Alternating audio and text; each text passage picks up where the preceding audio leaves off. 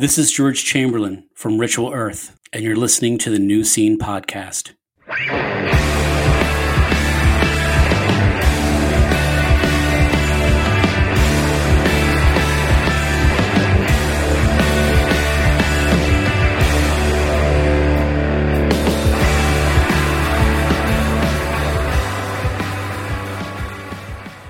Hello, everybody, and welcome to the new scene. I am your host, Keith, and we are back with a brand new episode. And tonight is a great one, folks. We have the one, the only, Brian McTernan. We talk about his unbelievable recording and producing career. We talk about Be Well. We talk about Be Well's upcoming EP, Hello Sun, which I have heard and which I love. We talk about Battery. We talk about everything. We cover it all. Brian has done so much. His body of work is unparalleled.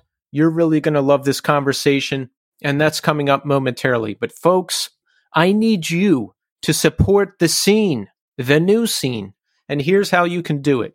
We need reviews. We still need reviews. We have to get over 100. We have to. And we're not there yet, but we're getting closer. Open up your Apple Podcasts or Spotify app give us five stars. And if you write a nice review in the Apple Podcast app, I'll read it on the air. Come on, you have to. We we, we just have to get there because I'm not going to stop asking you for the reviews until we get over 100. And I might not even stop asking after that, but if you can give us reviews, it really helps us out in the long run. So thank you to everybody who is doing that. And of course, we have a shirt available for sale. The new scene, Life is Music is Life long sleeve shirt is available at Deathwish Inc. Search the new scene. The shirt pops right up. It's a wonderful looking shirt, if I do say so myself. They are out there. People are wearing them. I'm wearing it. You'll love it. You need it. And your purchase of this shirt will help directly fund the show. It's really the best way to support us because we don't have a Patreon. I don't charge for any extra content. When I have bonus episodes, I just put them on our feed. I am giving you everything that I have. So you can help support us by purchasing the shirt. Also, there's a couple new things I have created for the podcast. Number one, we've got a TikTok now. Follow us on TikTok, New Scene Pod. I'm posting highlights from our large body of shows with some accompanying video, and I'm also posting clips from my Twitch streams. And I generally play Warzone when I'm on Twitch and hang out with people and just talk about whatever. So follow me on Twitch, The New Scene, and turn on notifications so you get notified when I go live. And we have a brand new YouTube clips channel. I'm posting short highlights from some of our favorite episodes. The clips channel is linked from our main YouTube channel, so go follow them if you're not doing it. And also support our sponsor, Iodine Recordings. As always, there's a lot going on at Iodine. Merch has launched for The Darling Fire. And if you have not heard this band yet, I really recommend that you do so. I love what they're doing. The record is up for pre order. There's a shirt available. I love the shirt design, and you know I'm selective about shirt designs. I really like this one. Go and pick it up. Smoke or Fire has a new single up, Modesty. I've heard it. I love it. You need to hear it. Go check it out. And Iodine has merch as well. They've got shirts. They've got one of those uh, things that you put on top of the turntable to to uh, cover the record or whatever. I don't know. I, I'm not I'm not totally versed on vinyl. I don't know what it's called. Record plate. They have one of those things. They have a knit cap as well. I'm definitely going to get that. And I have one of the shirts. I like it a lot. I wear it all the time. Your purchase of the iodine merch can help directly fund the label. So show us some support if you're able to. Okay, so I'm a little bit out of the loop as far as music news and any other news because I've been so busy with the show and launching the clip channel and the TikTok and getting back on Twitch and doing a little bit of streaming. But I've got two song recommendations for you this week, folks. So here we go a new one and an older one. The new one is Koyo. Now, if you have not heard Koyo yet, you really should. I heard the song Straight North and it instantly grabbed me. It's that great post hardcore emo type sound that I absolutely love, similar to Anxious and One Step Closer. I think those bands are all friends. They're all doing really exciting stuff. So Koyo Straight North, check out the song. And an older one, The New Rising Sons, Falling Out. The New Rising Sons was Garrett Klahn's band. After Texas is the Reason, they recorded a full length for Virgin Records that never saw the light of day until recently. The song Falling Out has grabbed me. It is a real heartfelt, lazy Sunday type song, and I really love it. Check them out. I'm going to add them both to our new scene 2022 Spotify playlist. So you can go there and check them out or wherever you get music. Okay, so check back in with me at segment three. I'll talk about how I'm doing. But right now, we are going to speak to Brian McTernan. Enjoy.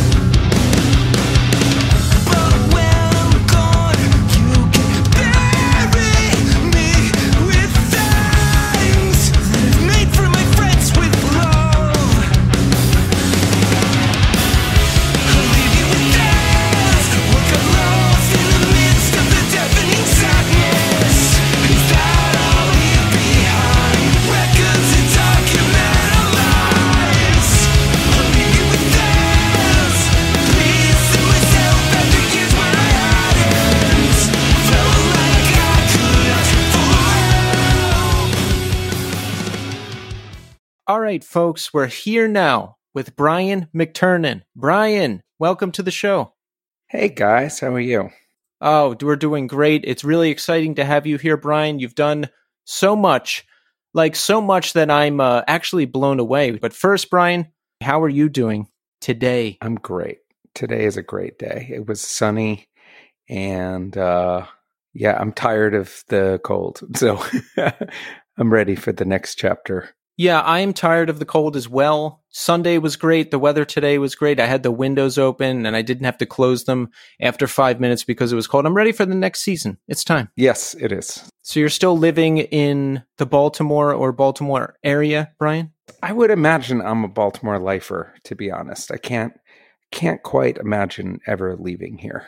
Are you actually in the city? I am. Yeah, but we're we kind of lucked out and we have a very cool we have a very cool house that's actually on an acre in the city and we have we have like city park like just woods on two sides of our house so it's like it's really like i mean it feels more like you're in like woodstock or something. It's very cool. I like baltimore a lot. There's a couple cities that just have the most unique vibe unlike anywhere else and baltimore is one of them so i'm always happy when i get to visit there. So my thing with baltimore is I'm never the strangest person in the room, which is just works works really well for me. and you can go you can go to the nicest restaurant and wear shorts and an Orioles baseball hat and nobody blinks. So those things all work well for me. But it's it's it's funny because I grew up in DC and I hated Baltimore. I mean, the only time I ever would come to Baltimore was for like a show and the venues were always in bad neighborhoods and so it was either like super bad neighborhoods or like the inner harbor harbor super touristy thing and i just didn't i didn't have a handle on like how, what a cool city it is and because it's like broken up into like lots of little neighborhoods. It's and so if you don't know the city well you probably think it's like a real shithole and it is i mean i always say it's the best of the best and the worst of the worst you know we have like amazing people amazing restaurants amazing music venues an incredible music scene and then you could definitely get killed you know? Yeah it reminds me a lot of philly in uh, appearance in some parts and what you just described the best of the best and the worst of the worst. Yeah but you know uh, for me we we, we have a, there's an incredible music scene here. It's actually it reminds me in some ways of when I lived in Boston, where there was just this like core group of people that were all in a lot of different bands, but were all just like incredibly talented and very supportive of one another. Like there's like, you don't have a lot of that like weird jealousy shit going on here. Like if you bump into musicians, they're so excited about the other shit that other musicians are doing. And they're not like, you know, I mean, I, th- there's a lot of plate like scenes where I think that people feel like, you know, something good happening for someone else means that that good thing isn't happening for them. And I really feel like here it really feels like everybody is kind of like supportive and feels like, you know, I guess the rising tide lifts all ships kind of vibe. So it's been it's been exciting to to be here and to like, you know, see, you know, the turnstiles and the angel dusts and praise and minds like all this this community of bands just really doing just incredible things and um different things from one another. It's not like any of the bands sound alike. Yeah, I th- and that's the attitude I think is to just be happy for people and like you said the rising tide lifts all ships. When I was younger, I would get jealous a lot or think why isn't this happening for me and I don't know, maybe I was just more immature than everybody else, but being older now and the field being kind of leveled, it just seems like everybody is more supportive in general and I love that. Well, it's funny cuz for me, I I always have felt like something awesome happening for somebody I know means that it could potentially also happen for me. you know what I mean? It, yeah. it makes it makes things and it makes me really excited to see good people have success. And I mean, you know, being, you know, being in music, it's really hard to be successful. And so I, like I, I've really like made an effort to not, you know, to not to like be excited for people and not be judgy about how it happens because it's like the things that people give up in their lives to do this is are it's just it's it's really hard to even quantify. And i think that people that aren't in music don't realize that there aren't hours and that you're responding to emails at six o'clock in the morning and midnight and you're losing money and people you know as you're successful people get jealous and take shots at you, you know, and, and are, and, and I, I just, I don't know. I, I just, I just think that like being a musician, being a creative person in general, whether it's a label person, podcast person, artist, it's a fucking tough life and it's really, really hard to do it and, and make it your living. So almost everybody then has these other jobs and then to, to do all that and come home and open up Twitter and have somebody say something snarky. It's just, I don't know, man. I it it it bums me out. Does it still get to you when people do that? When you see a snarky comment? I was reading an interview where your daughter was looking at the comments of a Be Well video, and someone was like, "Oh, this isn't hardcore." Does that kind of stuff bother you still? You know what? It does, and and and I and, and I'm working on having it not bother me. I mean, like you know, it's like the third Hot Water single just came out and every fucking comment has been like unbelievable. And then there's one comment that's like, "Oh, I miss when they did like the more Fugazi style stuff, and like this just sucks." And and it's like I wanted to respond and be like, "But just wait till you hear the record." It's you know, and I'm like, "Why the fuck do I give a shit?" You know what I mean? Like it's not like it is a pro. I, it's not a good thing, and it's and it and I know that like I shouldn't care um, but it, it, it, yeah, the, the negative stuff does, does get to me. And I, I also just think that the negative comments and negative tweets and posts and just that stuff in general, like I just don't get. I don't understand like what what good comes from that. Well, like I just think it makes people look bad, period. And you don't have to love everything and you can, you know, everybody can say what they they want to say, but ultimately I just I just think that like, you know, somebody sitting at home on their phone or their, you know, laptop or whatever the fuck they're doing, it, it's so easy to just be critical of other people when you have no fucking idea how hard and what they've given up to get to that point. And for someone whose entire peer group, you know, like my pretty much my entire social network are either musicians, record label people, band managers, artists, you know, creative people. And they have to live so frugally and give up so much in their life and be away from their families. The dads at the bus stop that I see who have like regular ass jobs, I mean, you know, it's just it's a totally different life and i think that when you're not giving those things up and it's really easy to just like take shots at people and and i don't know. It's uh i think it's twitter in particular. Actually before i was doing be well i just didn't spend any time on twitter. But twitter is like a cesspool of negativity and the only way you can really like get attention is by saying something either really funny or really mean and yeah, I can tell you from experience, I used to be one of these guys who was angry and just talk shit about everything. And this was back when just message boards were a thing before social media. And I think it's because I wanted to be involved in things and I wasn't. You know, so I'm sure there's a lot of that going on, or people are just critical because you don't see artists you generally don't see artists or people who are actually creating things out there saying, Hey, this sucks, or Hey, that sucks, you suck. It's usually just people who aren't actually making anything.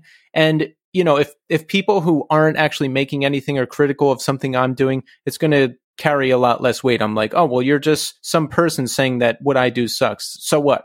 What are you doing? Yeah, I mean, like you know, as Ian MacKaye would say, "What the fuck have you done?" Right? but, yeah.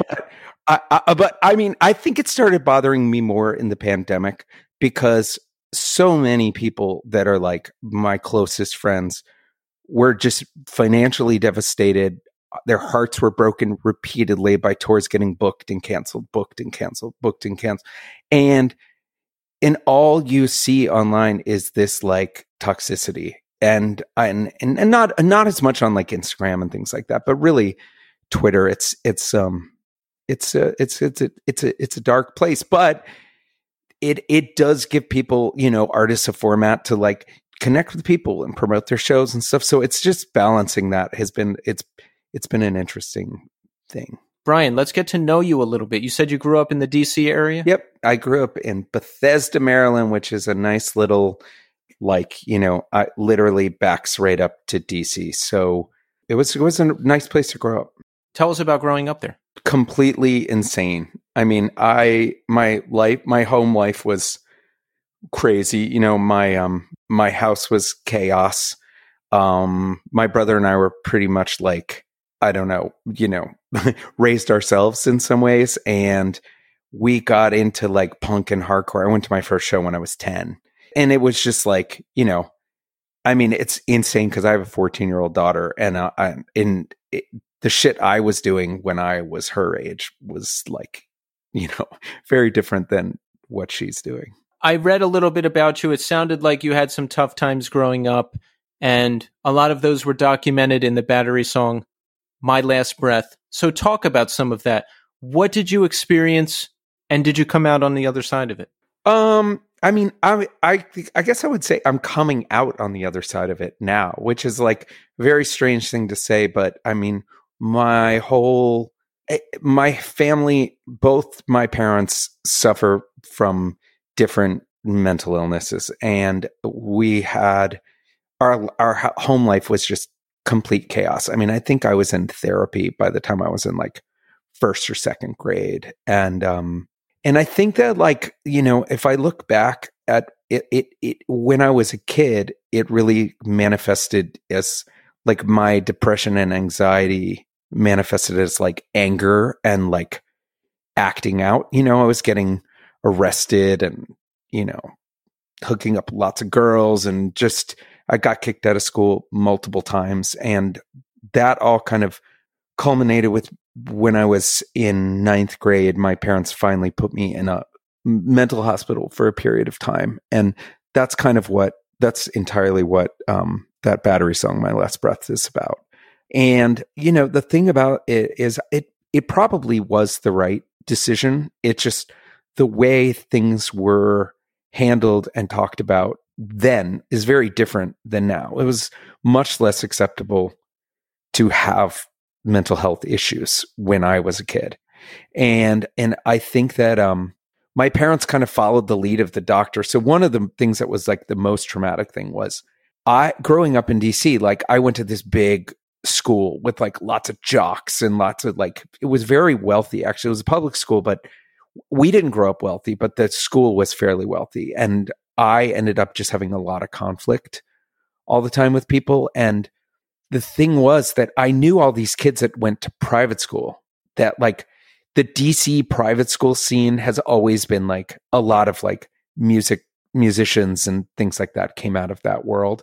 So I knew these kids that were very similar to me that were doing well in school and weren't getting in the same kind of problems. So I had been telling my parents like if I went somewhere like that I'd be fine. So it's the, the long story how it happened, but I finally like some bad shit happened and my parents my psychologist told my parents that I should be hospitalized and they that she was afraid that if they told me that I would run away. So my mom told me that we were going to get tested so that I could go to um, one of the private schools that I thought I could be successful at. So we got to the hospital, we walk in the front door of the hospital and we're walking and then all of a sudden we walk through this door and my mom doesn't come through with me and then the door closed behind me and they were oh like oh my god. You're staying here and it was it was really fucked up and it was also like i think it's not you're not allowed to do it now but i was on this ward that was adults and kids. So like my like group sessions were with adults. Like talking about wow. adult ass shit and then i think probably the most traumatic thing about all of it was that I think my parents felt like they were protecting me, but they they didn't tell they they they were they didn't tell any of my friends or anybody what happened. My everybody just like did not know where I went. And also what came along with that is literally I didn't have like one visitor for the entire Ugh. month that I was there.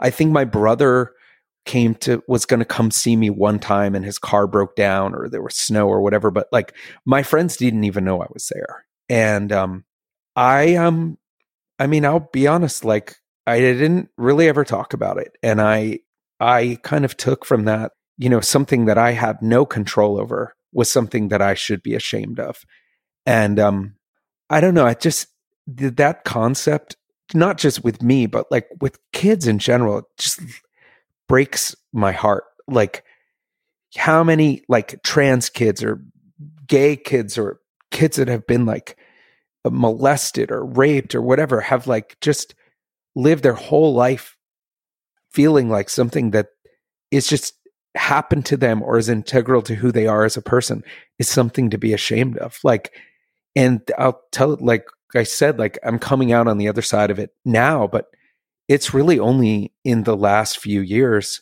that I even talked about any of this stuff with anybody. So it's, you know, it was, it was, it was a very fucked up, it was a very fucked up time in my life. And, um, you know, I got out of the hospital and things weren't better. I, I, I bounced between like three or four different schools and eventually dropped out of school.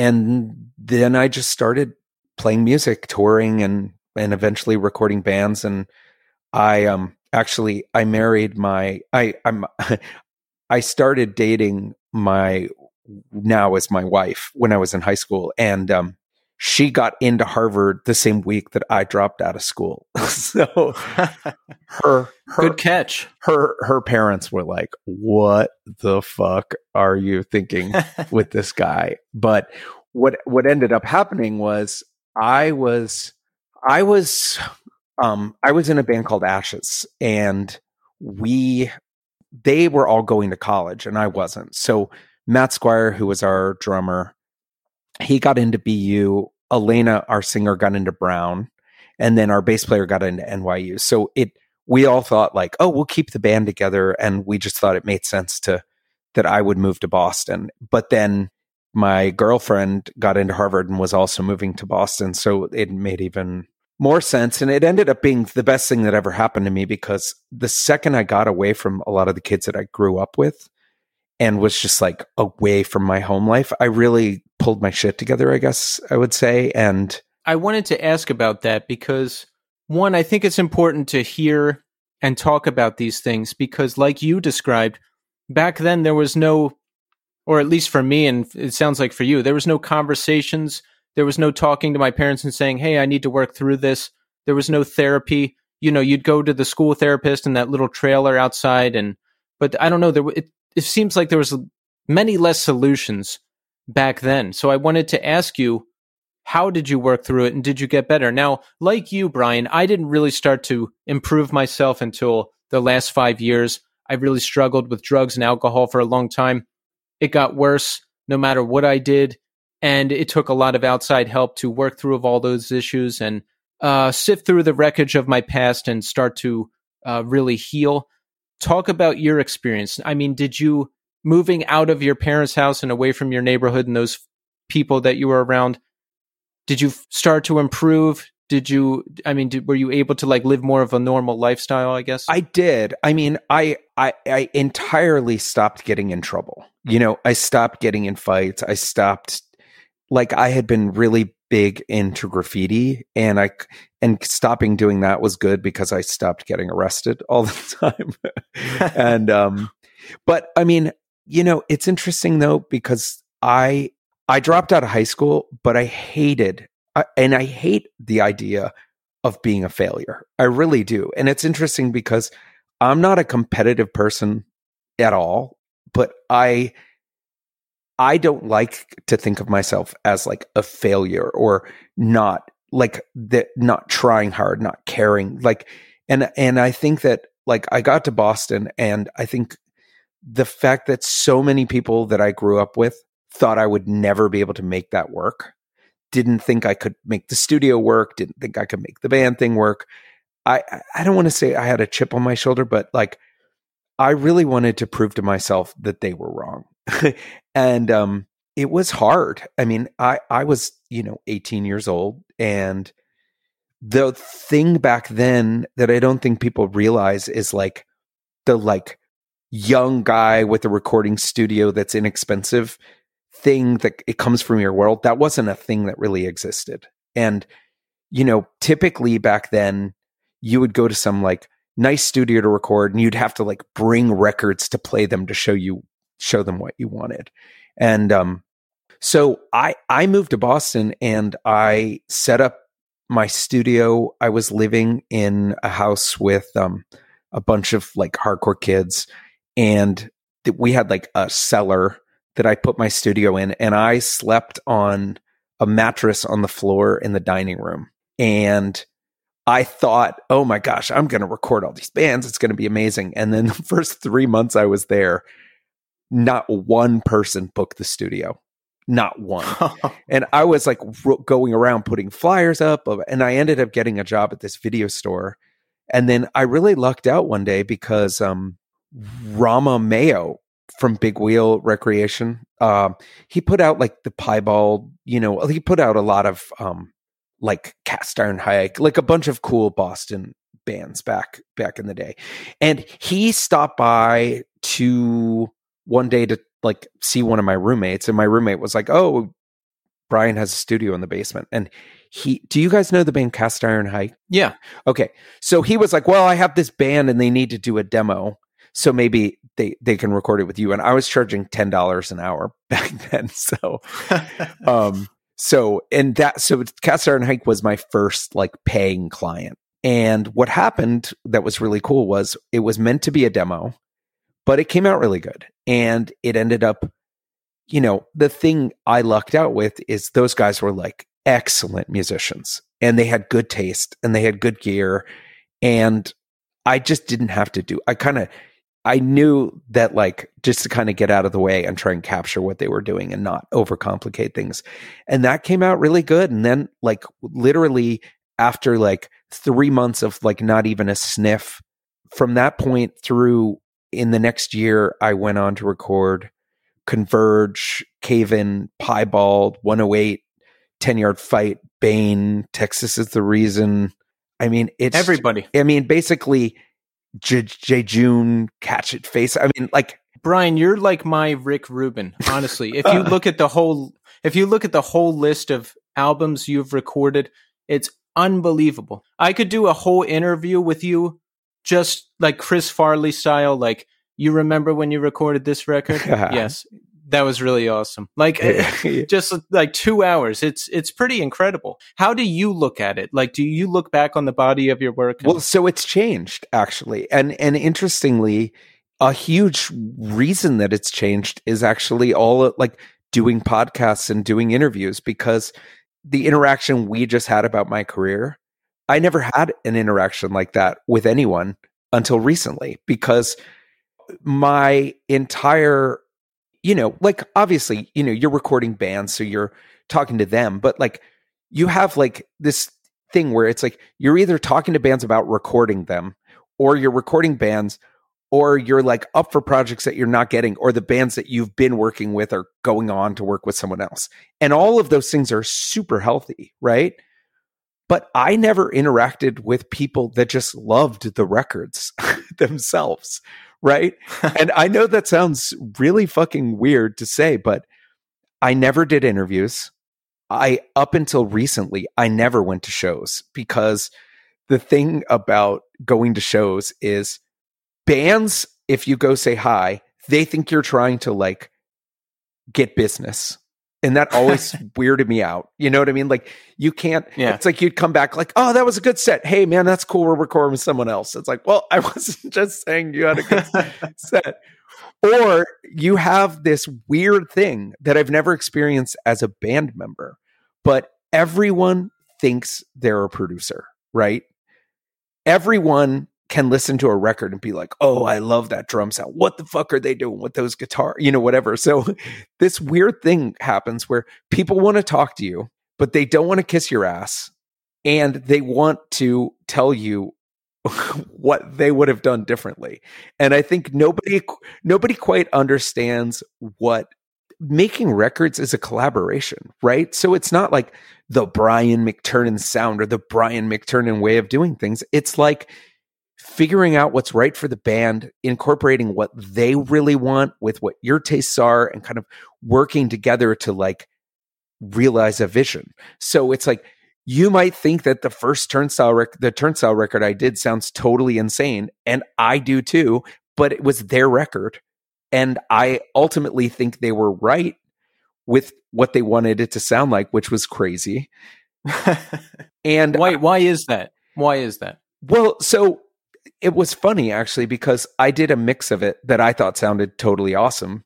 And I sent it to them and they were like, it sounds really pro and really good, but too normal. Like I want it to sound a little fucked up, like unusual and not just like, and in the end, I literally almost quit the right, not quit, but I was like, I don't know if I'm the right guy. you know, this sounds totally insane. But the thing about it is part of being a producer is trusting the band's vision as well. Like you, like it was super clear to me that those guys knew exactly who they were, exactly what they wanted the record to sound and feel like, and exactly who their fans were. Right. So there are times when you have to step in and help bands understand those things. But when a band knows those things, you just get the fuck out of the way. That's it. And and you realize that the listening experience isn't all about like professional fidelity. Like the record sounds kind of insane in a good way. And it was, it helped them with, I think, standing out and being a different band, which is everything they do is different than what everybody else is doing. You know what I mean? Even the way they roll out the record, that's just who they are. And identifying that and saying, even if this is like a little outside my comfort zone, but these guys have a vision and I'm not going to like get in the way of that.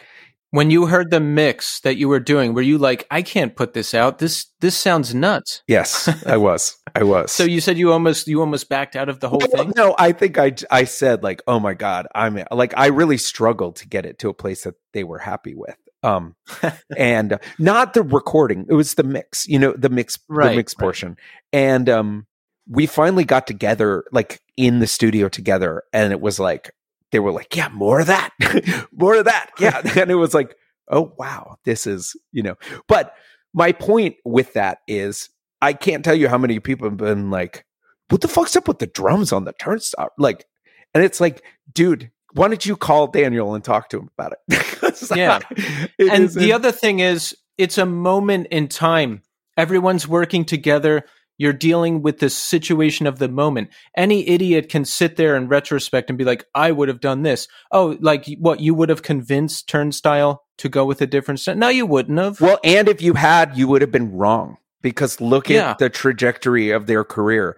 They've bet on themselves every single time and been fucking right every single time. So that is part of being a a creative shepherd in people's worlds, right? There are plenty of times where I've said to bands, you're off track, right? You have like lost focus on where you need to go and I've my job in some situations has been bringing people back to where they need to be and wrangling in some ideas that were maybe not good ideas. You know, I want to ask a question about that. Now, talk about a time that things were really kind of spiraling out of control and you just had to step in with your expertise and and pull everything together. Now, if you want to name a band, that's okay. If you can't, that's okay too. I don't want to name a band. I don't mind telling that turnstile story because they were right and I was wrong. So that that that's okay for me. I, I would just say in general, making records is fucking hard. It really is hard. And the more of them you make, the harder it gets. And every record is every record in your career is a different thing, is a different stress. So it's like record one, right? It's like nobody knows who the band is. There's all this pressure to define who the band is, set the bar. This is the first thing people are really going to hear. And the options are kind of limitless, right? Well, then record two, what happened? And the first record, you have your whole life basically to write it.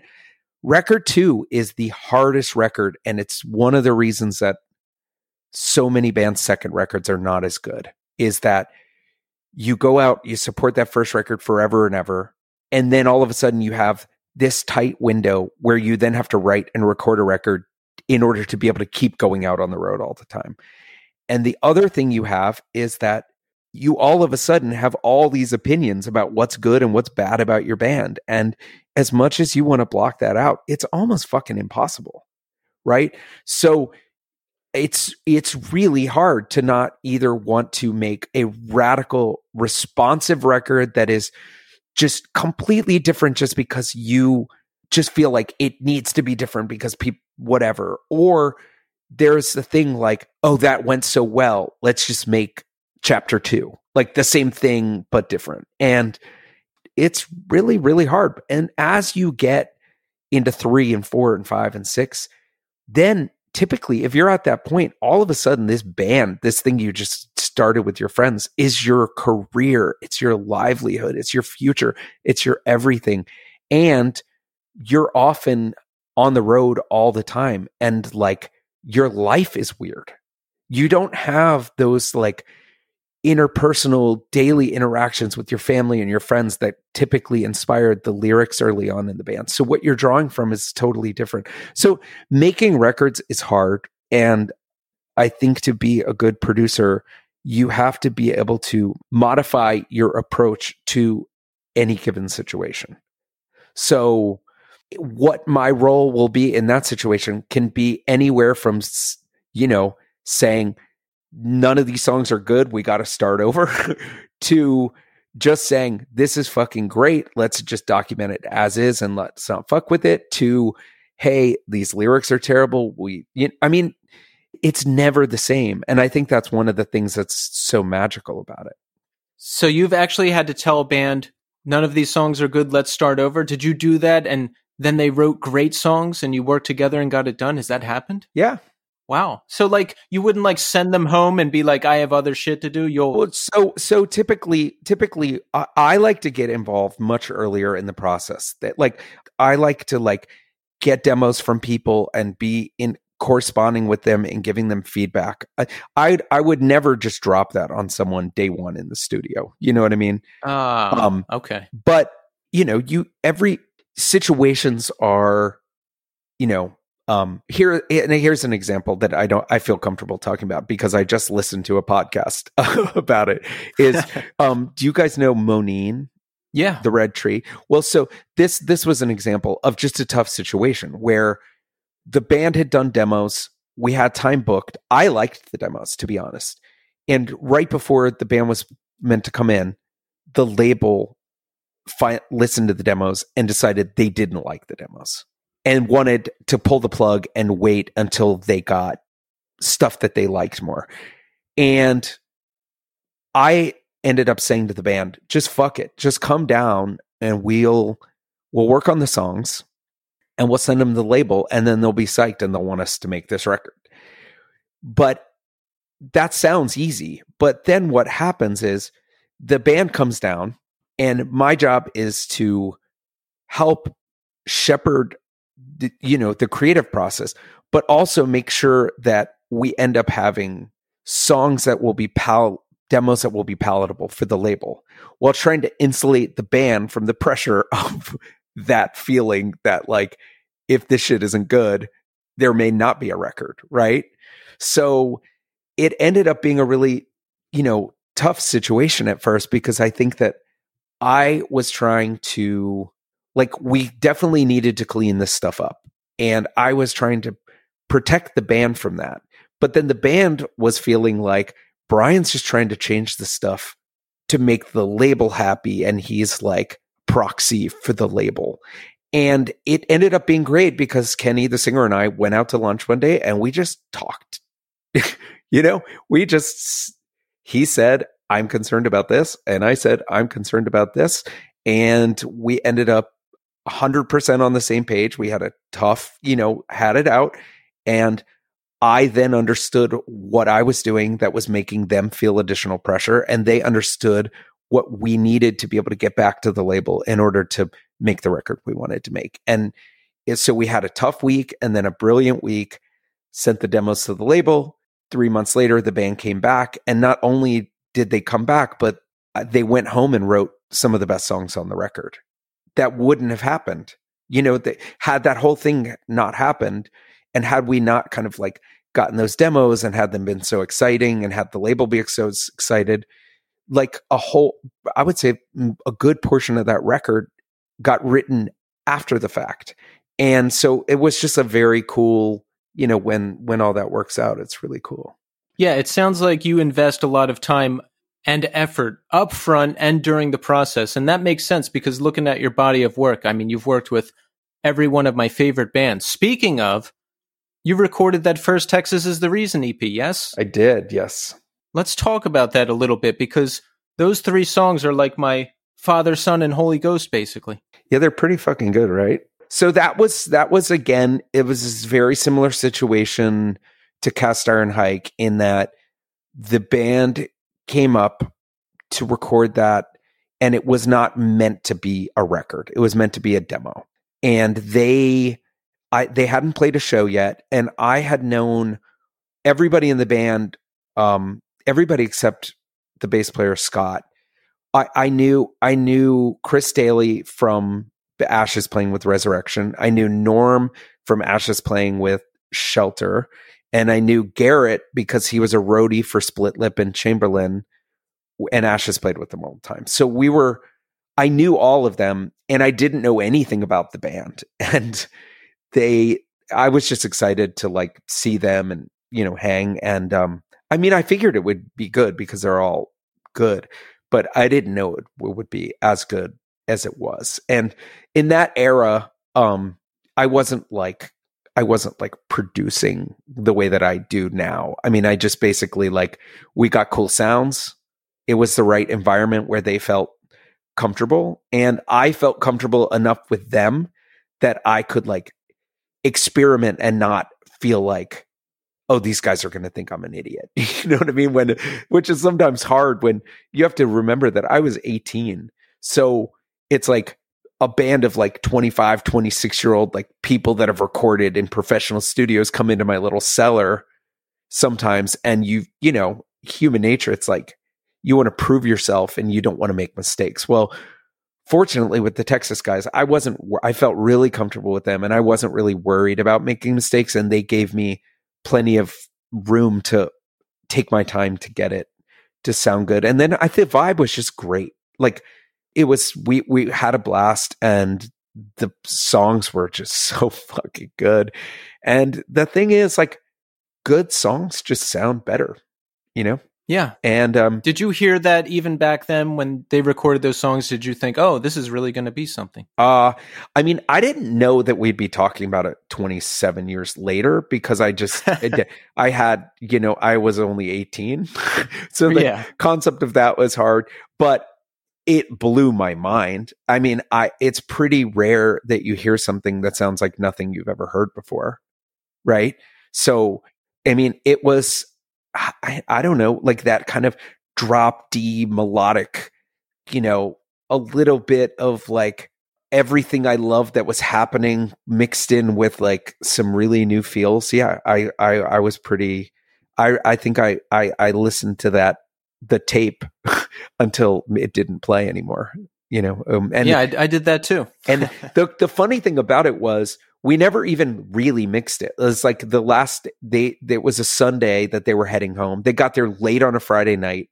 We recorded it like into the middle of the night Friday and Saturday and um and then that Sunday morning I woke up really early and just ran off a mix, gave it to them. And I didn't think that anything would ever come of it. And then one day out of the blue, Jordan from Revelation called my house and was like, "Hey, do you have that master?" And I'm like, that what? and uh, I sent it to him and it was pretty cool. And I, uh, yeah, I mean, so that was, that was, that seven inch was the game changer in my career because it was like, I mean, Converge and Piebald and like all of those bands were really awesome. It's not like Texas was better than those bands, but the thing that happened with Texas is the reason is they weren't just Boston band. Like they they all of a sudden were on Revelation, then all of a sudden they were a national band, and then it was like it was like oh we could record with Brian. You know what I mean? Like I think that was like you know that that kind of like opened the door. You know the I ended up doing the 108 threefold misery record because of Texas is the reason, and and all, everything ended up just kind of like it, there was a domino effect from that record on that really changed my life. You know. Do you ever listen back to any of them and you're like, man, I really nailed that? I mean, threefold misery. Come on. That's... I mean, uh, honestly, kind of all of it. I mean, I, not to sound like, okay, when I look back at the things that we you know i don't uh, i don't want to say i did but the things that we all created together the with the bands that i worked with with the technology that we had at that time and the lack of nice equipment it blows my mind to be like quite honest with you. Like that stuff was really cool and holds up pretty well. And you know i was 18 19 i had you know, most, you know, I have nicer equipment on my laptop in front of me than I had at my disposal then. You didn't have any of the tools to fix things. You didn't have, couldn't trigger the drums. You couldn't tune the vocals. You couldn't grid at it. And any of the stuff that like young kids do now to make things sound professional when they wouldn't otherwise.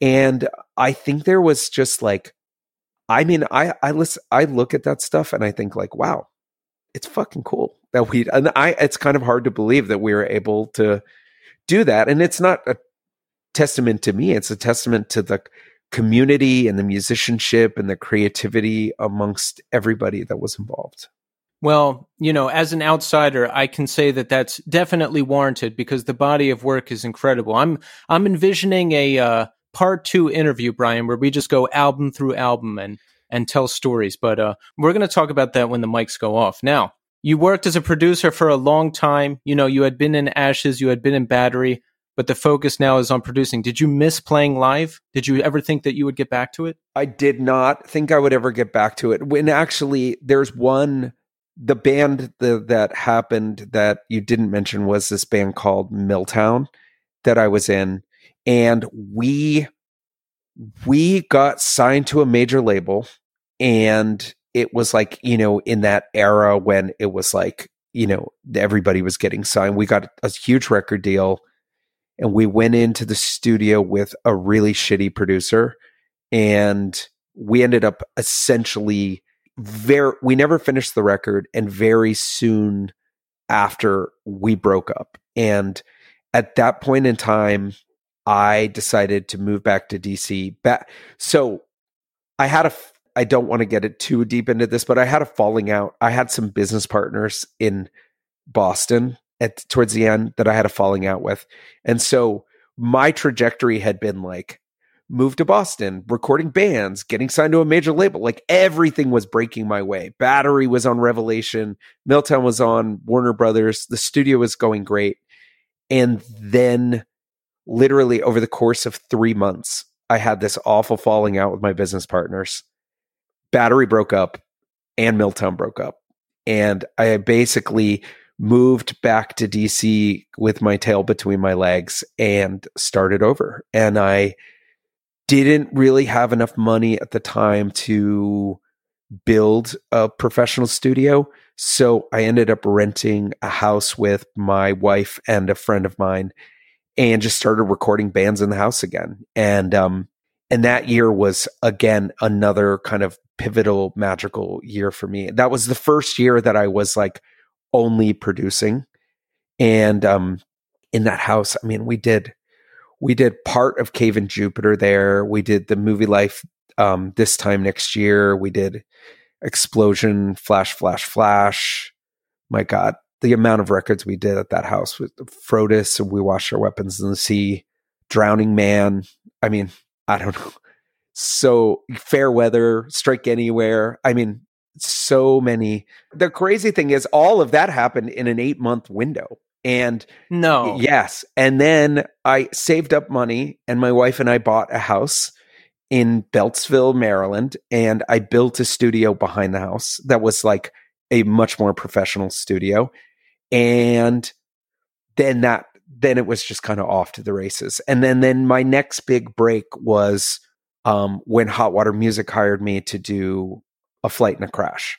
Because again, that was the first time that a band that was not a band that I was involved with from their earliest stages. So like like Cave In, you know, doing Jupiter and doing that. Like I had recorded their demo and their seven inch, and you know, so it was like I was a part of that trajectory already. Where Hot Water Music signed a deal with Epitaph and hired me, and we didn't have a professional relationship. I wasn't involved in the demo and the seven inch and all that. So that ended up being you know, one of the first records I did at my new studio. And that was a real game changer, not only in terms of like, you know, hot water music bands love and respect that band so much. So that just brought a lot of bands, but also I'm still making records with them now. I just finished a new record with them, you know, and they're, they're like, we've done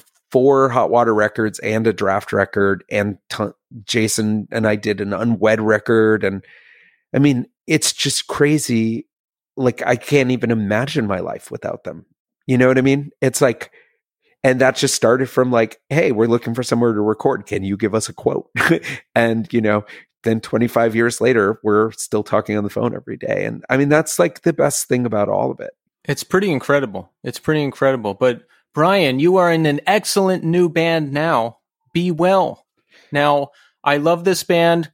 I love the debut 2020 record, The Weight and the Cost. I got a sneak preview of the new record coming out, and I'm going to get to that. But let's talk about this band first. You've you'd been inactive for a while because Battery broke up, and you know there was a reunion, and you did a European tour in I think 2017. But tell us about how you became interested in performing again and how that all came about with Be Well. Um, Battery had been getting opportunities to do things forever and you know uh, uh, routinely we would get asked to do things and we almost always said no and especially when i was recording bands full time i just it was not something that was like in the forefront of my mind and then there i think maybe 2013 or 2014 I got really, really burnt out recording. I just needed a break. And so I actually sold the studio and I took a job job, like the first time, you know, like the first like regular ass job I'd ever had. What kind of job was it? So initially I was a project manager at this construction company. Um, so side note, I had always been building my studios myself because that's just kind of what you did, you know?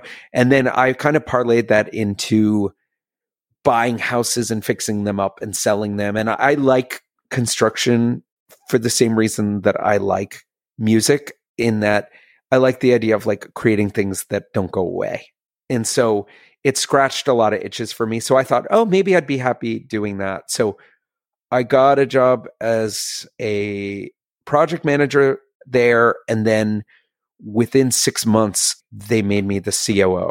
And I was like running, you know, we, we were, it was a big company and like our clients were like USAA and Amica and Travelers and Geico and things like, like we did like build backs, like re- insurance type shit. But that um paid really well, but was fucking miserable, like completely miserable. And I like had not prepared myself for what a whole walking away from music would leave in my soul. not to sound dramatic, but really, you know, I, I up until that point, I had spent every day of my life with the most incredibly talented people you could ever imagine. And all of a sudden I was doing something that meant absolutely nothing to me with people that made me hate humanity. And um, so while it, it, while that was happening, uh, a battery opportunity came to go to Europe and play this big festival and go back and play uh, this venue called Coney Island that had the best shows of my life have were there and the people that book that place and run that place are still like dear friends of mine to this day. So I just felt like, you know what, I should do this. And the interesting thing is, I thought it would be the last time I ever played music live. So much so that I flew my wife and daughter over to see the show because I thought they'd never see me play again. And so an interesting thing happened leading up to that, which was I um I had something to look forward to.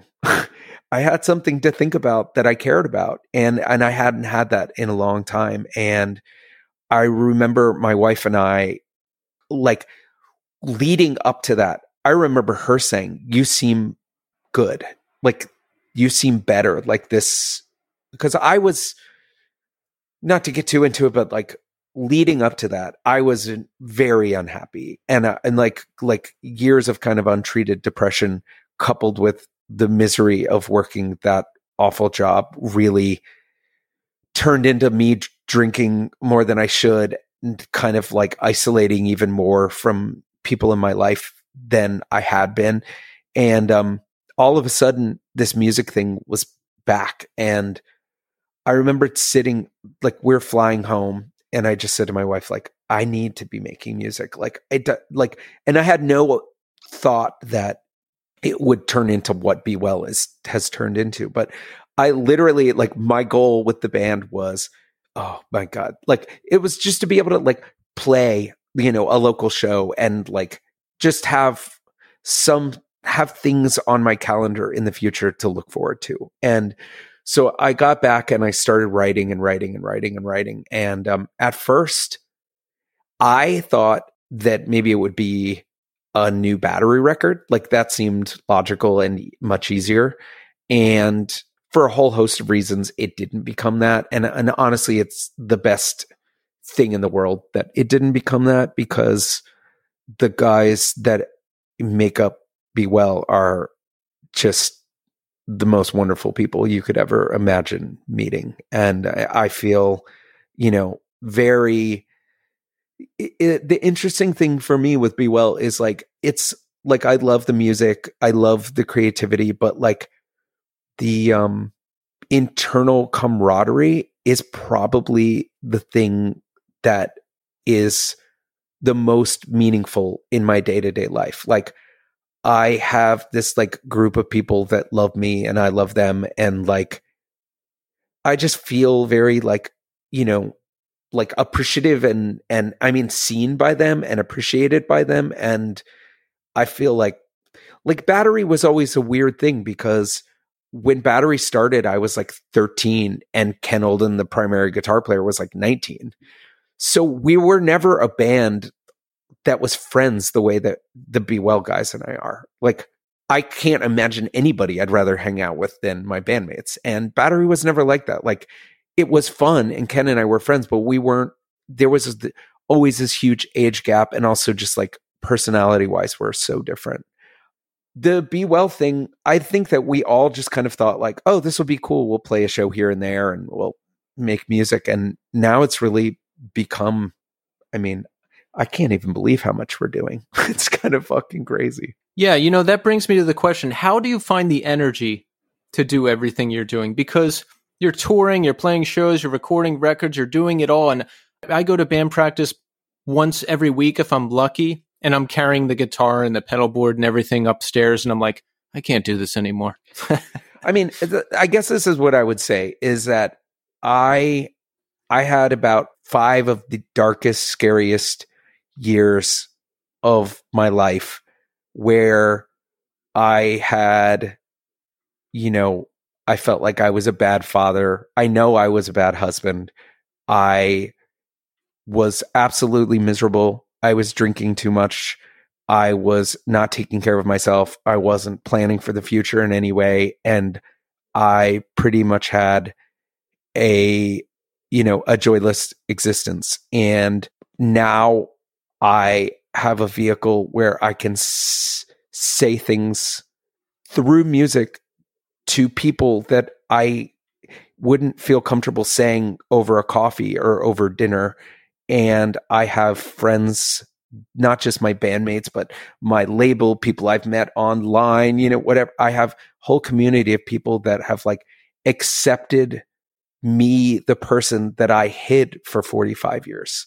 And I feel so not only fortunate and appreciative, but inspired by that. Like I, I am not gonna let anything detract me from enjoying this now. You know what I mean? And it's I I, I think every day about this um this rites of spring lyric that says drink deep it's just a taste and it might not come this way again and I, when I was playing music when I was a kid, I didn't think it could ever stop. And then it did, right? And then I was producing records and I didn't think it could ever stop. And it did. So I'm not stupid and I know that this won't last forever. So I'm not going to waste a minute of it worrying about what's next or what somebody else has that I don't have or you know I I I am enjoying it because I never thought I would be doing this. I never thought people would like care about it the way that they do. And I never thought that I would have like bandmates and that were like brothers, you know? So it's like there's nothing else in the world I I want to be doing. So I want to do it all. And, and and you know there will be some point where it's it's, it's gone and I don't want to look back and say oh, I blew that worrying about some dumb shit. Or, you know, I mean, I, I don't know if that makes sense. It makes perfect sense. It's, you know, I feel some of my own story in there. It's like, it's almost like you have to, you have to, to be happy. Like this podcast we do every week. I do it because, not just because I enjoy it, but I have to. I've, I've come from such darkness and unhappiness. And now I get to do this thing that I love doing every week. So not only do I love doing it, but I, I almost have to do it every week to say to stay centered. Yeah, and I mean I'm sure for you it's the same thing. Just having things on the horizon. It's yes. like it's so therapy. It's so it's like when I didn't have that. Like I I didn't process how unhealthy it was for me to not have anything to think about and care about. And was what I did was I took all of that like passion and energy that I had always poured into making records on myself. You know what I mean? Like I turned all of that thing that was positive for so many years into like kind of like a loop in my head that was bad. And then I um in the same way that like when I was a kid, I was saying that it meant like my depression and anxiety manifested as like anger and misbehavior when I was older and I didn't have an outlet, it it manifested in like deep, dark depression. and um and really was only through writing the weight and the cost that I even realized that that was, was what was going on. And it's really interesting because you know, the thing is like writing lyrics, like, you know, there's a little bit of like sometimes you don't even know what the song's about until much later, but so many of the same themes kept coming. And if you, if you, um, uh, my most well-known bands were straight edge bands, right? So if if you're trying to get back on the horse and make it big, right? You're not going to be singing about, you know, like drowning your sorrow in alcohol. yeah. You know, and I just kind of realized like, wow, like this is um I'm not in a good place. And and from that, like my wife encouraged me to leave that job, which was the best thing that I ever did. And um and it's just been just been i mean I don't, I don't know it's i think that the thing that makes me the happiest about the last be well record is that i it's a collection of of songs that about feeling completely isolated and alone and i thought by putting that out in the world i would end up being more isolated and alone but i felt like i needed to do it. And the actual outcome of it was the reverse, which is the shit that I thought I was the only one that ever felt is not, not, it couldn't be further from the truth. Like, so many people have found themselves in the words for different reasons, whether it's, you know, they've struggled with mental illness or they have struggled with parenthood or they've, you know, loss or grief or just so many universal feelings. And people have found themselves and their own interpretation. And I don't feel isolated anymore. You know, I, I'm not saying I'm like healed and this was just like, you know, but it really has made me feel a lot less like I'm an alien living in a in a foreign land. Like I fully understand that I'm not alone in feeling the things that I feel. And it has really like I mean, it's a fucking work in progress, but it definitely has helped me get up in the morning.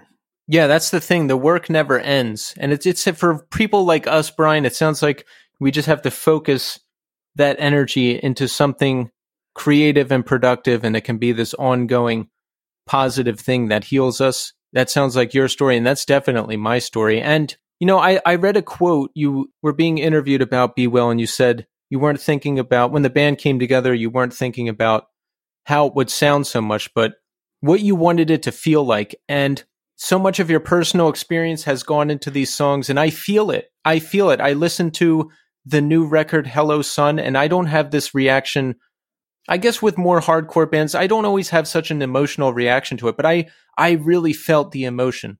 Like I I got that tinge, that warm feeling when when you're listening to something and it's affecting you in a certain way and you know, it's it must be working. It, your personal experience that you're putting into this must be working. I appreciate that. Yeah, I mean, I yeah, I mean, I I don't know, with the with the lyric stuff, I just kind of made a decision to myself that like I'm just tired of hiding and I, I'm just going to say the things that I'm feeling.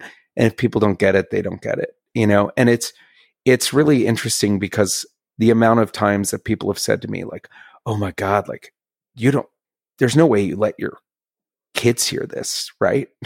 and I'm like, I, I, the thing is, if my daughter doesn't know this about me, she doesn't know me, right?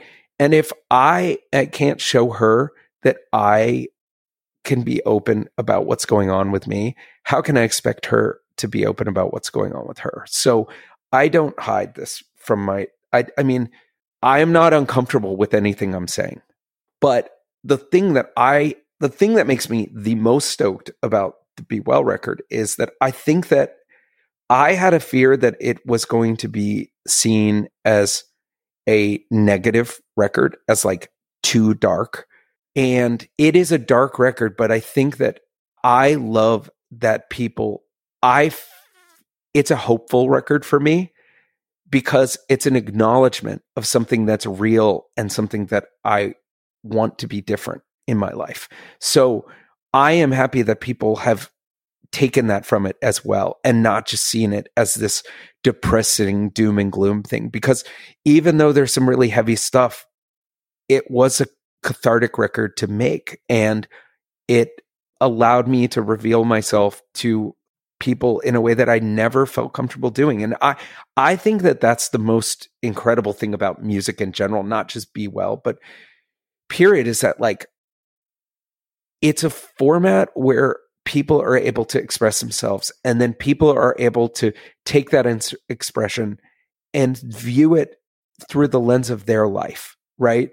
Like when I was a kid, I would sit and listen to records over and over and read the lyrics and read them and read them and read them. And when I was younger and I didn't feel like I didn't have the words yet for what I was feeling, it was records that gave me the roadmap, you know, that, that, that were, I was able to like read, like, you know, I don't know, Rites of Spring and Embrace and Fugazi and Gorilla Biscuits and, it shaped my whole my culture my whole like sense of humanity was developed by music you know? It's like listening to four walls falling and listening to you know all of these bands that had a real message. It like shaped me when my parents were out to lunch and i was essentially raising myself. I had records you know and so to be able to have been a small part in so many bands continuing to do that and now getting to do that on my own is you know it's just fucking awesome. It really is. It really is. Tell us about some of your personal experience that has gone into the new record. You mentioned the weight and the cost was about getting over and dealing with this time where you're working this job and sinking into this depression. And what is some of the personal experience that went into hello sun so it it's um it's it's interesting because I feel like if I'm like now that I can like zoom out and and look at the way the lyrics on the weight and the cost, I feel like I was like in the eye of the storm in a weird way with that record where I I was so close and so in it that I really didn't have any perspective on what it was.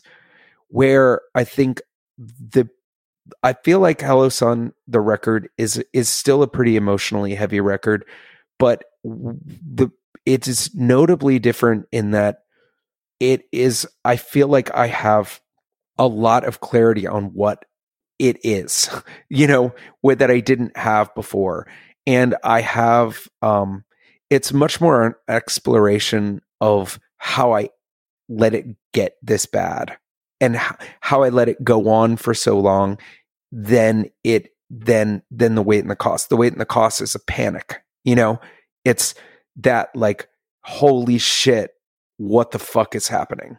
And I feel like Hello Sun is much more like there's like a, some distance and clarity, and and I think that there is like I don't know. I feel like for me, it's like it is like an acknowledgement that I need help and that I don't have to do this alone.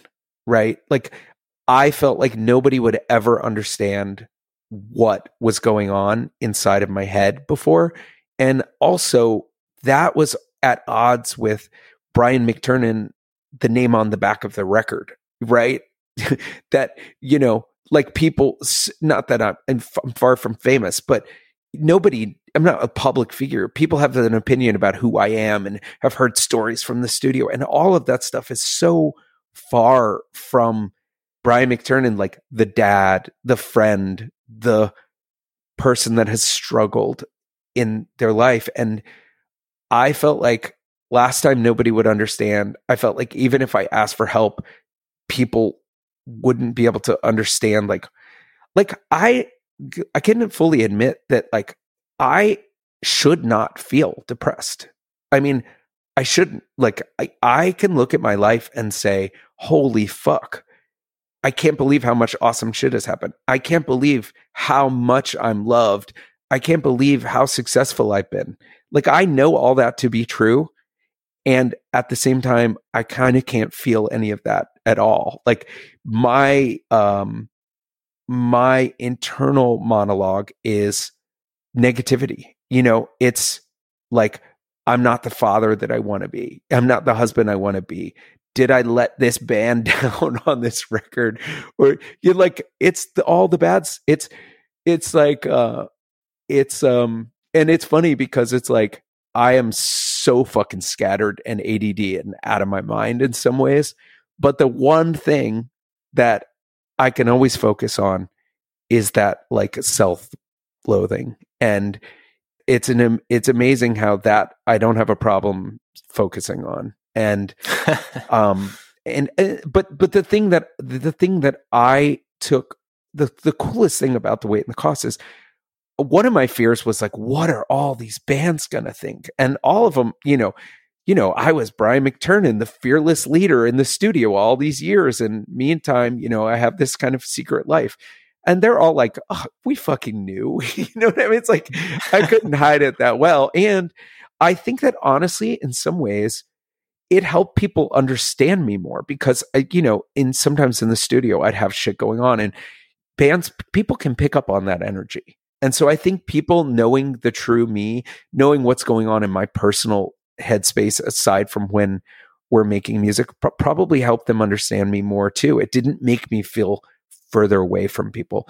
So I guess to to wrap up where get back to where we started is I know that I need help and I know that that help exists and I don't need to do it alone. And I'm not doing it alone. And that is so like although I really still do struggle with all of that stuff, I don't feel scared anymore, which I really did feel really scared because when you, it's like when you bottle up that kind of intensity, it's corrosive and it can eat you from the inside out. And that's what was happening. And so now it's kind of like I am a human being that is struggling and will always struggle, right? With a lot of this. Like, I don't think a lot of this is not going to ever just go away. But that feeling of like, isolation is completely gone. I mean, completely gone. That feeling that I am not the person that people think I am, that is gone. And like, I 100% have this band and this community to thank for that. And um, I think that Hello Sun for me is, it felt like the right collection of songs to be the next chapter in the story, I guess is what I would say. And I think your message is important because the key is to find the right help for yourself and it is out there. That's one thing I learned is I don't have to reinvent the wheel. It's out there. I just have to find out what it is. And I I isolated big time. I wanted to fix everything by myself. I did not want to have to involve other people because I had been hurt so many times in different ways. I just didn't want to have to deal with anybody. And I especially didn't want to have to ask for help. I still hate that. I still hate that. But once, like you said, Brian, once I finally did ask for help and opened up in the right forums, in the right ways, you know, I'm not just drunk and high at a bar pouring out my life story on the table to some poor person who's not ready to hear that. I'm getting the right help in the right situations and I'm opening up and I couldn't be happier. I'm not isolating anymore, like you said. And a lot more things are happening. So I think your message is really important to anyone else out there who may be struggling with similar things to what you and I have struggled with. Yeah. And I, am happy for you.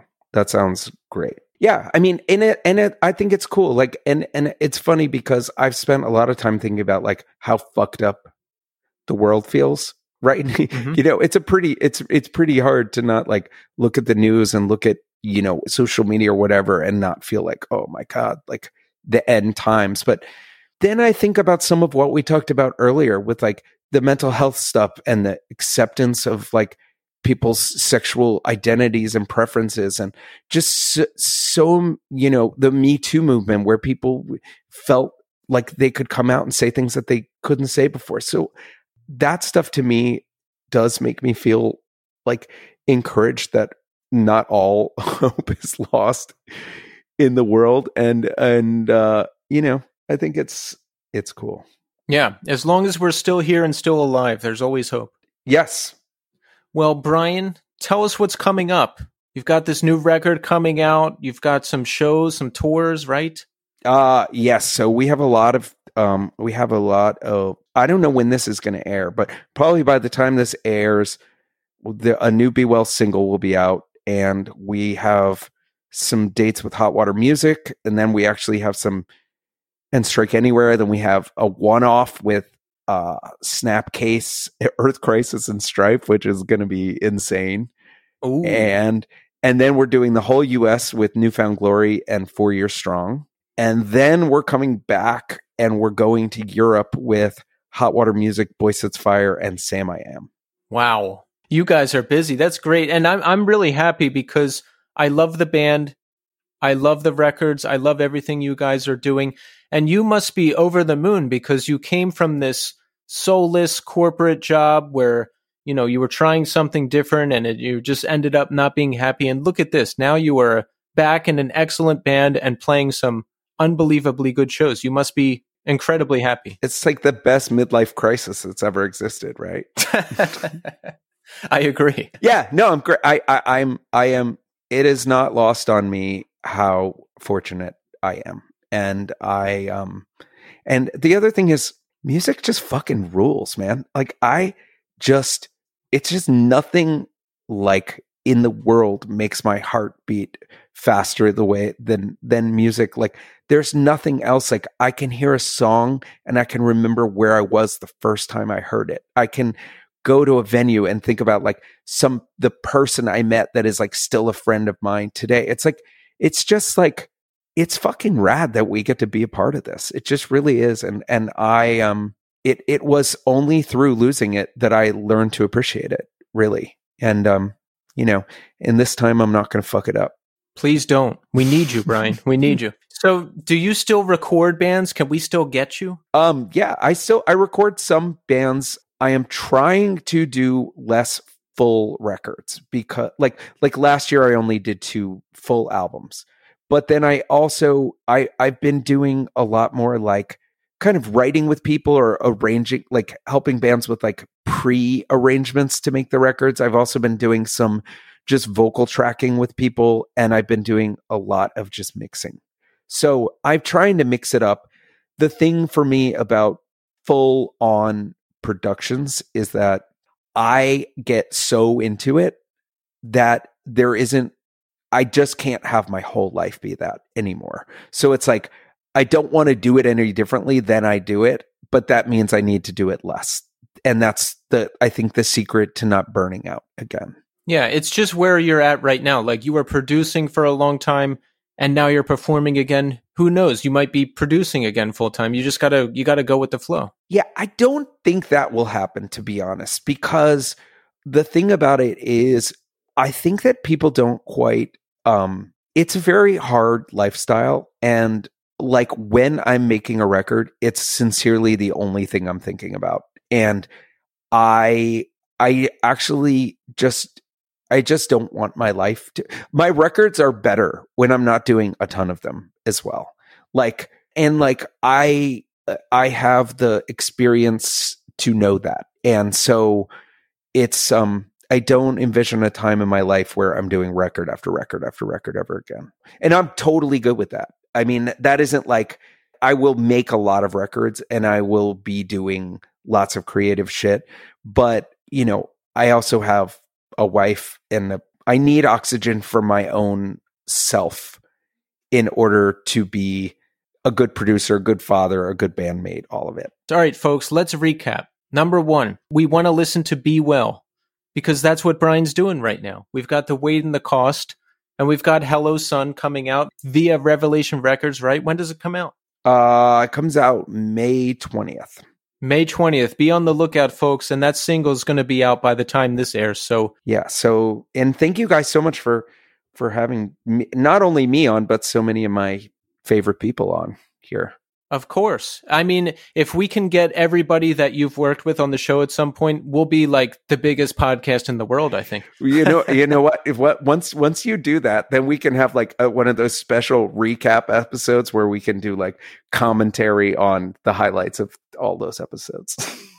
I want to do that. I want to do that. It's got to happen. I, I want to do it too. Yeah. Well, Brian, thank you. This has been a real pleasure. And uh, yes, for me as well. Yeah, just thanks for taking the time to speak with us.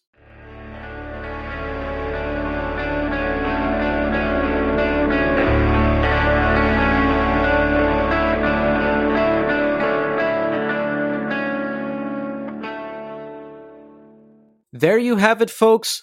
Brian McTernan. That was an unbelievable conversation. Like I told Brian, he's recorded all of my favorite bands. I could not believe, like, I knew he was a prolific producer and engineer, but when I actually sat down and looked at the long list of bands and records that he has recorded, I was blown away. All of my favorite bands, the guy is unbelievable. He was such a pleasure to talk to, hearing about his history with Battery and with Ashes. Milltown. Milltown is a band I had never heard before. And like I always say, I was editing the episode and I went and listened to the Milltown EP on YouTube. Wow. Unbelievably good. Unbelievably good. If you have never heard the band Milltown, go check them out, folks. You have to. I was really grabbed by it. We've got the new Be Well record coming out. Hello, Sun. I love everything they're doing. And all of the discussion we had about mental health and depression, that that was really important too, because I got hit with depression this past week. I don't know what was going on. I don't typically get depressed out of nowhere. You know, it's usually as a result of something that has happened, but I was supposed to go out Wednesday night. I couldn't get out of bed. I couldn't get motivated. I just sat there laying there sad. And finally, I got up and ate dinner. And I guess around 9 or 10 p.m., I started editing the show. And I got right to, I was right at that point at the end of the discussion where we were talking about working through depression and, and what we do to maintain our mental health. And sitting there editing the show, listening to the words of Brian brought me out of my depression. And I was so happy that things lined up like that and I was able to pull myself out of it. Only lasted a few hours, but I'm glad that I got through it. So, unbelievable conversation. Thank you so much, Brian. That was fantastic. All right, so let's check in. How are we doing? Us as a collective. As I sit here and record this today, it is Mother's Day. So, a big, big happy Mother's Day to all of the mothers out there. You are so appreciated. I just got off a two hour phone call with my mom. So I definitely just scored huge good son points. She's having a great day. She still lives down in Bucks County. So it was really great to catch up with my mom. I hope everybody out there celebrating is having a good day. Otherwise, everything is good.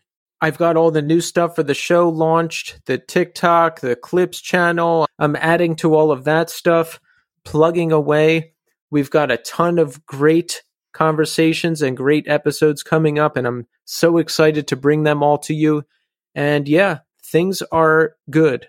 Things are good, and I don't really have any complaints. So that's it. Continue to support us. Follow our new TikTok account at New Scene Pod. Subscribe to our new clips channel. It's linked in our main YouTube channel. And if you're not subscribed to the main YouTube channel, what are you waiting for? I mean, come on, you have to. So we're back next week with a new episode and a new guest. So thank you, everybody, for listening. And until next time.